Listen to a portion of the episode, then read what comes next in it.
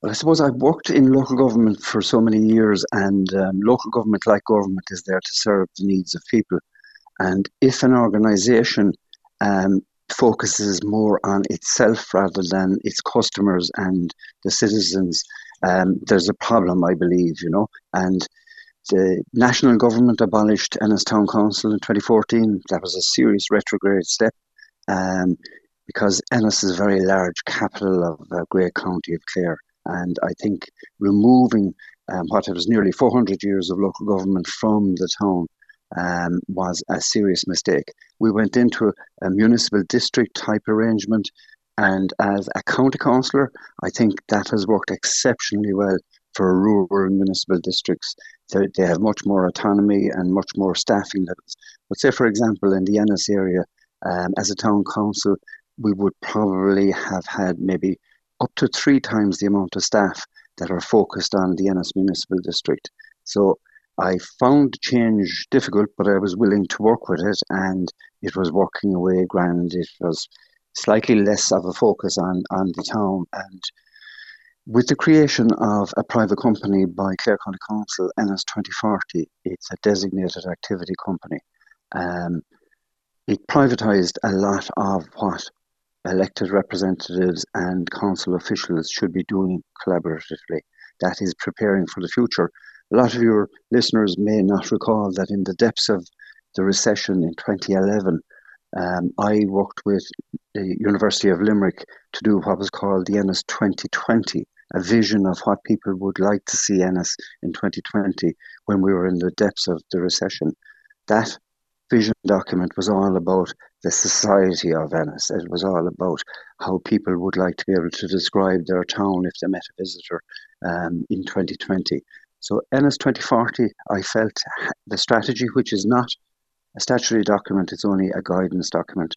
I felt that it had a lot of potential and I served on the board. Um, because it's a private company, you have legal and financial responsibilities to the board and to the decisions it makes. So I resigned in September 2022 because of concerns I had, and since then I've been vocalising them.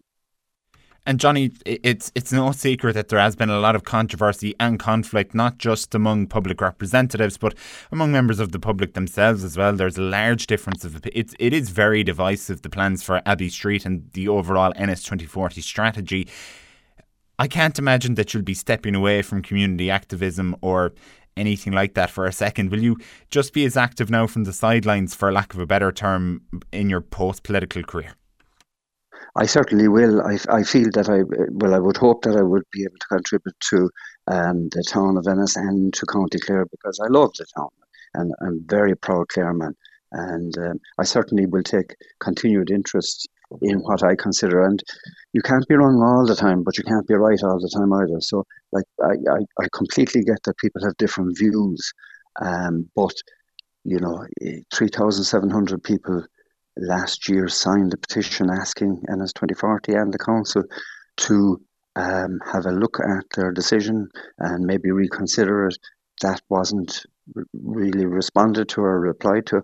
They've ploughed on and um, 12 months ago, a vote was taken in the Ennis Municipal District um, when Councillor Tom O'Callaghan and Councillor Pat Daly and I put up a, a motion on the agenda asking that Ennis 2040 would um, reconsider, reconsider its plans for both Abbey Street and Parnell Street. Unfortunately, that was defeated 4 3 um, in the chamber, and you know a lot of money has been spent since then. A lot of um, plans have been drawn up I actually have only met maybe 10 or 12 or maybe at the most 20 people who are in favour of it.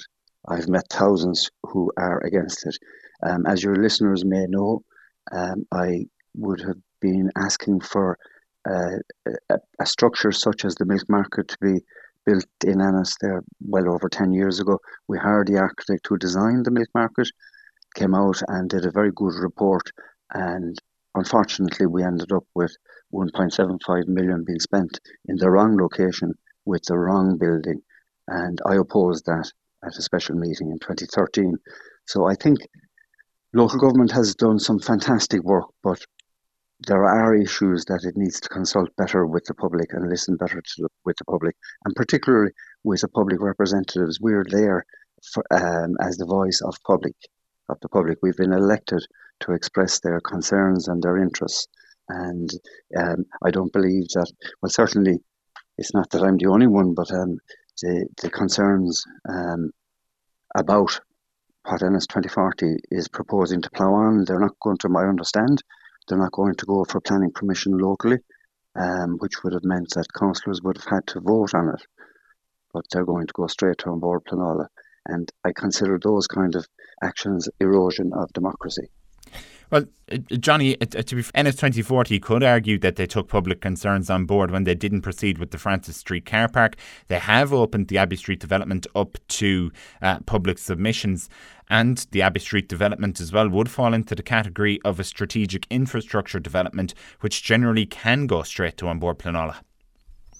I suppose to deal with the Francis Street project first, um, Francis Street site was acquired and uh, by Clare County Council for what I understand was social housing and housing solution. Um, in March last year, I was quite shocked that a document was put before me for consideration at the Ennis Municipal District um, for the sale of that site for 1.1 million to Ennis 2040. A condition of the sale would be that a four year temporary car park would be built on it, um, over 100 spaces, costing over a million euro. And um, I objected to both the sale and to the development of a temporary car park wasting public money. So that didn't go ahead, and that's great. You know, with regards to public consultation, the, as I said, the Ennis 2040 strategy is not a statutory document that went through a proper statutory consultation process. It's only a guidance document. Um, the uh, computer uh, generated images that were presented to the public recently showed no detail of what was proposed. There has been no um, proper consultation with any of the businesses that are affected that border the whole car park. And that particular area is critical. If you look at the Rowan Tree, you look at the Easons building, you look at the Carrickdun building, you look at Queens, you look at uh, YOLO, you look at um, all the other businesses that are facing into that car park and that have developed um, and invested very, very significantly.